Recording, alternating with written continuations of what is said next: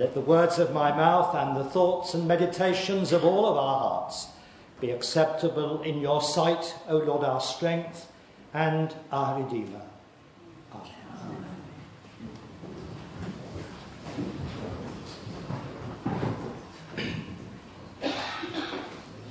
A man well known for his cynicism and skepticism was on his deathbed.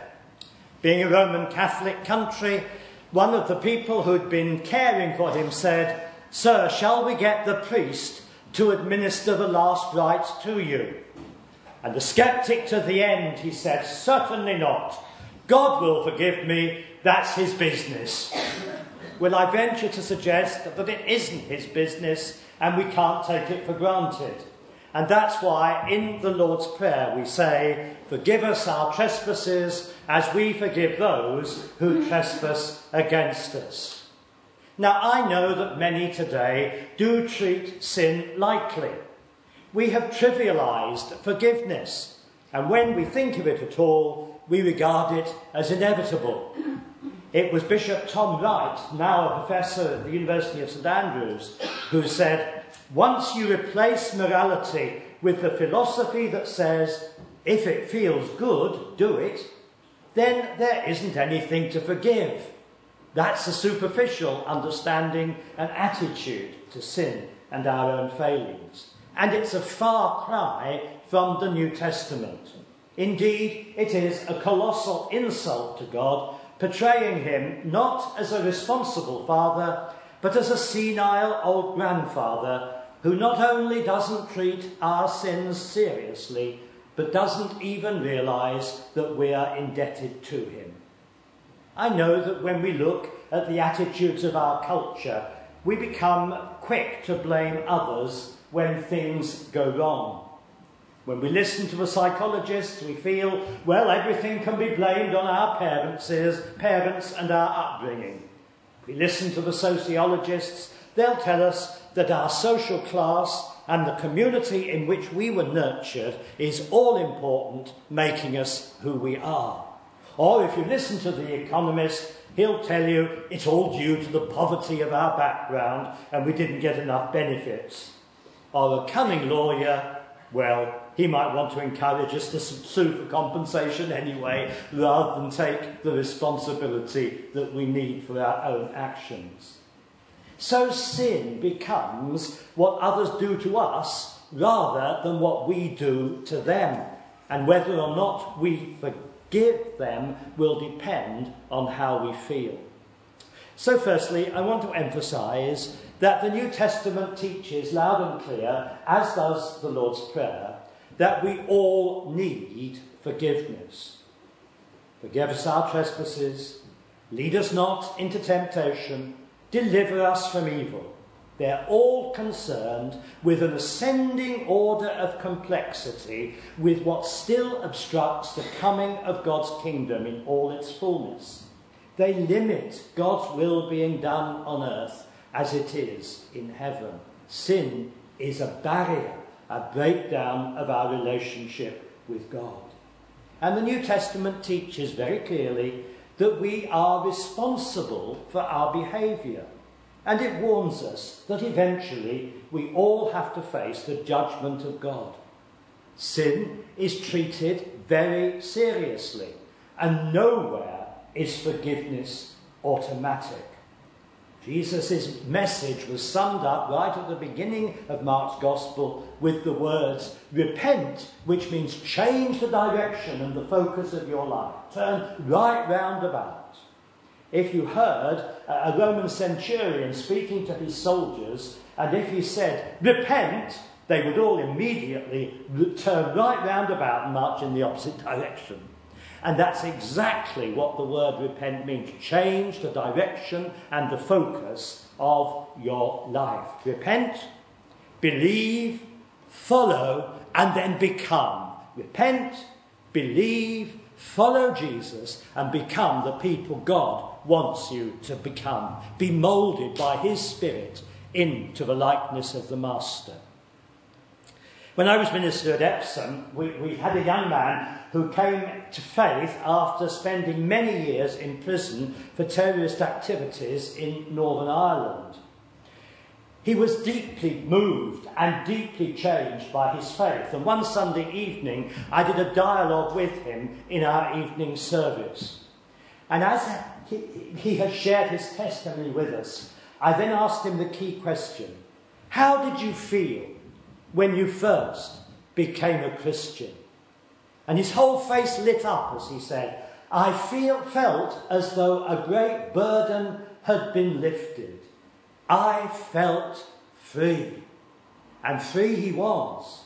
And the benefits of that freedom we could see in his own changed life. St. Paul says we need to die to sin, to our old way of life, and be raised to a new way of life in Christ. That's the symbolism of baptism, that's the symbolism of Holy Communion. We die to self and we are born again to a new life in Christ. And that's what we've just sung about in that hymn, longing that we get to the point where we say, All of you and none of me, you become the first master of my life. So there is nothing superficial about forgiveness. It's not God saying, There, there, dear, it doesn't matter. For sin does matter very much indeed. After all, it cost our Lord his life. Sin is, in effect, our declaration that we do not accept the authority of Christ as Lord and do not wish to do his will. We'd rather do our own. Or as Dr. James Stewart, a great Scottish preacher, said, it is a clenched fist in the face of the Father. Sin is an act of rebellion, and a moral God in a moral universe can't ignore it. It's a lovely story of Jim, who'd been for a year at Cliff College, Bible College, and then came back and uh, got a job as a lay pastor in a backstreet mission in the East End of London. And a friend who'd been at college with him went to see him and looked in the mission hall. It was a very plain and bare building, but on the table at the front there was not an empty cross, a sign of the resurrection that came out of the suffering of Christ there was actually a crucifix. Jesus still hanging on that cross. More known and loved uh, in Roman Catholic churches and High Anglican ones than in a backstreet independent mission. And his friend said to him, Why on earth have you got a crucifix instead of an empty cross? Surely we should be celebrating the resurrection. And the friend said, No, I want my people here to understand the cost of our salvation, to realize how much He loved us, that He actually hung on that cross and died for us. And only when they realize that are they ready to celebrate the resurrection. Jesus loved us so much, and our sin cost Him His life. And we need to remember that. So, the first thing is the importance of forgiveness. We all need to be forgiven, and the way to that forgiveness is found in Christ. And the second thing is we need to forgive ourselves. We're told to love our neighbour as ourselves, and uh, some of us don't love ourselves very much, so God help the poor neighbour because we don't want to treat them as badly as we feel we deserve to be treated. And that's because we're all a bundle of contradictions and there are negative sides. We've all got the shadows that we have to face. While we can forgive and forget the sins of our children, it is sometimes difficult to forget our own and difficult to believe in God's forgiveness because we can't forgive ourselves. The past can't be changed, and we don't know what to do. Come with me to an airport, if you will. The plane has landed, and then a little man comes forward with a small block, and he puts one behind each, in front of each of the wheels of that plane. Thus, one of the most powerful machines ever made is effectively prevented from going anywhere by little blockage by each wheel. One failure, weakness, or mistake that we can't bury or forget prevents us from taking off. We come to a grinding halt because we can't free ourselves from the shame of our own weakness, sin, and failure. We need to forgive ourselves. Because forgiveness is not a matter of being let off the hook. There's nothing sloppy or sentimental about it. It's essentially the healing of a broken relationship, a relationship broken by selfishness and sin. Sin alienates us from God, and it also alienates us from the people we have wronged. I mean, I'm sure you've all heard of situations where families break up. 35 years ago, she swore at me, and I'm not going to forgive her for that. And you've all met people who have that kind of attitude. And how one thing in a family relationship can cause chaos over generations if somebody doesn't forgive. The lack of forgiveness is an enormous barrier in human relationships. But through His grace, healing can be received, harmony can be restored, and forgiveness experienced. Intimacy is restored again and the broken relationship healed, we're free to move forward again. So then, firstly, we need forgiveness. Secondly, we need to forgive ourselves, and that becomes something that we can actually do when we feel that if Jesus loved us enough to die that we might be forgiven, then maybe we're worthy of the forgiveness that he offers, and we must accept it. And the last thing that speaks to us from the Lord's Prayer here Forgive as we forgive those who trespass against us. Sin, as I've said, causes a rift in human relationships. Early in their ministry, but before their wonderful conversion, uh, John and Charles Wesley went to Savannah in Georgia, in the United States now, uh, to serve with the early settlers there. Charles was chaplain to the governor of the state, General Oglethorpe, and John was pastor to the local people there and the church in Savannah. One day, John Wesley heard the governor say, Sir, I never forgive. And John Wesley said, Then, sir, I hope you never sin. Jesus said, Forgive as we forgive others.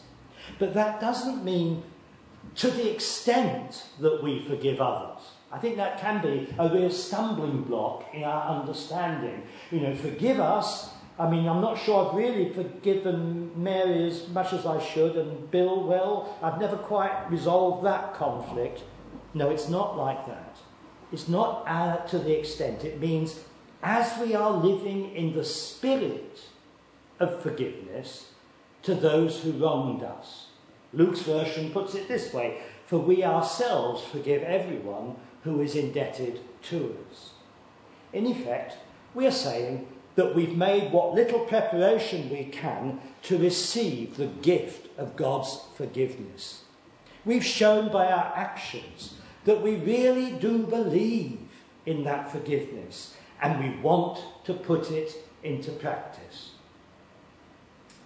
A little boy has taught the Lord's Prayer at school, but I'm not quite sure he understood the words he was saying. Forgive our debts, he said, as we forgive those who are dead against us. well, maybe sometimes that uh, gets pretty close to the point. The deeper the hurt, the harder it is to forgive.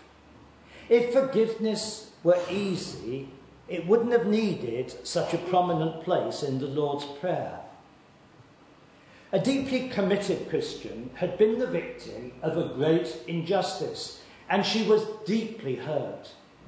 A friend of hers from the local church, who happened to be a medical doctor, popped round to see her to see if he could be a support to her in a time of great need.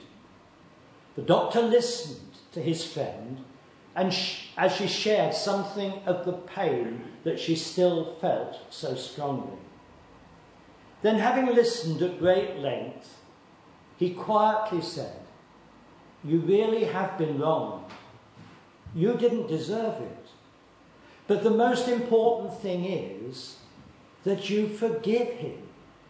You must do so, not just for his sake, but for your own as well.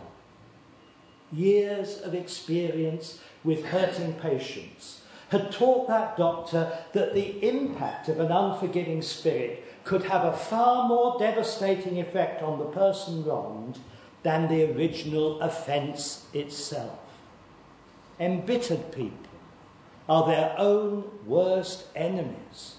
And negative attitudes in one relationship can spin over, spill over into others, and all too easily diminish our capacity for love and sensitivity. We can become cynical. We can nurse our grievances, and anger and resentment can be allowed to build up. They eat into our peace of mind and destroy all sense of wholeness and inner harmony. By refusing to forgive, we diminish ourselves. As Paul puts it in 1 Corinthians 13, love keeps no record of wrongs. It doesn't keep harping back and refusing to forgive the wrongs. It seeks to be open, that walls may be broken down and bridges can be built. After the Holocaust, an immigrant rabbi was leaving Germany to settle in the United States. Shortly before they arrived at New York, he was chatting to a fellow passenger. And he began to open up and tell his story. And then he looked at the American and said, Before coming to America, I knew I had to forgive Adolf Hitler. I didn't want to bring my hatred of Hitler with me, inside me, to a new country. Philip Yancey, a Christian writer and journalist, says if we refuse to forgive, we imprison ourselves in the past and so yield control of our lives to those who have wronged us. Forgiveness is not just one act, it's an attitude and a process. It takes time. Feelings and hurts and pain do not disappear overnight unhelpful and wrong it is to pretend that they do. We usually have to begin with an act of the will, and then this has to become an ongoing attitude. And we get to the point where, in gratitude and obedience to God and following the example of Jesus, we make a determined choice to forgive those who have wronged us. And then we seek to put into practice a positive attitude of forgiveness and love to those who have wronged us. It was the American Senator Edward Kennedy who said, It takes two sides to make a lasting peace, but it only takes one to make the first step. And that, of course, is profoundly true. Once the apartheid era was over, and Nelson Mandela had come into power as president of South Africa. A black South African minister met a white man who'd interrogated and abused him whilst he was in prison. The white man said to the black minister, Am I forgiven? And without a word, the minister hugged him. Then he inquired after another man who'd also interrogated him and said he would like to meet him again. Well, the guard was naturally very sensitive, wondering just why this man needed to meet somebody else who had punished him when he was in prison. Why, he said. The minister smiled and said, Because I want to hug him too. That's forgiveness. That's reconciliation. That's the healing of a broken relationship. That's taking the teaching of Jesus seriously. That's understanding what it means when we pray the Lord's Prayer Forgive us our trespasses as we forgive those who trespass against us. A whole life changing attitude, a whole positive attitude that seeks to build bridges, and break down barriers. It was Mahatma Gandhi, the great Indian reformer, who said, if everyone followed the eye for an eye principle, then eventually the whole world would go blind. Because we're all weak, and we all fail, and we all need forgiveness. And someone has to break that cycle of negativity so that a new beginning can take place. I don't know about you. But when I read the Lord's Prayer and when I pray it, I can't help but feel that Jesus knew much more about psychology than we even do today. But he didn't learn that from a textbook. That was the heart of his nature. That was his message of love. That was the depth of his insight into the human condition. And that's why the gospel message is as relevant now as ever it has been and will continue to be relevant, powerful, and psychologically wholesome now and forevermore. For the Lord's Prayer clearly teaches that we need to be forgiven and we need to be forgiving. For only then can we be released from the failings of the past and face the challenges, the opportunities, the joy, the healing, and the wholeness that the Lord offers to those who follow him. Amen. So let us pray. Give each one of us, O Lord, a steadfast heart which no unworthy affection may drag downwards. Give us an unconquered heart which no tribulation can wear out. Give us an upright heart which no unworthy purpose may tempt aside. And bestow upon us also, O Lord our God, understanding to know you, diligence to seek you, wisdom to find you, and faithfulness that may finally embrace you through Jesus Christ our Lord.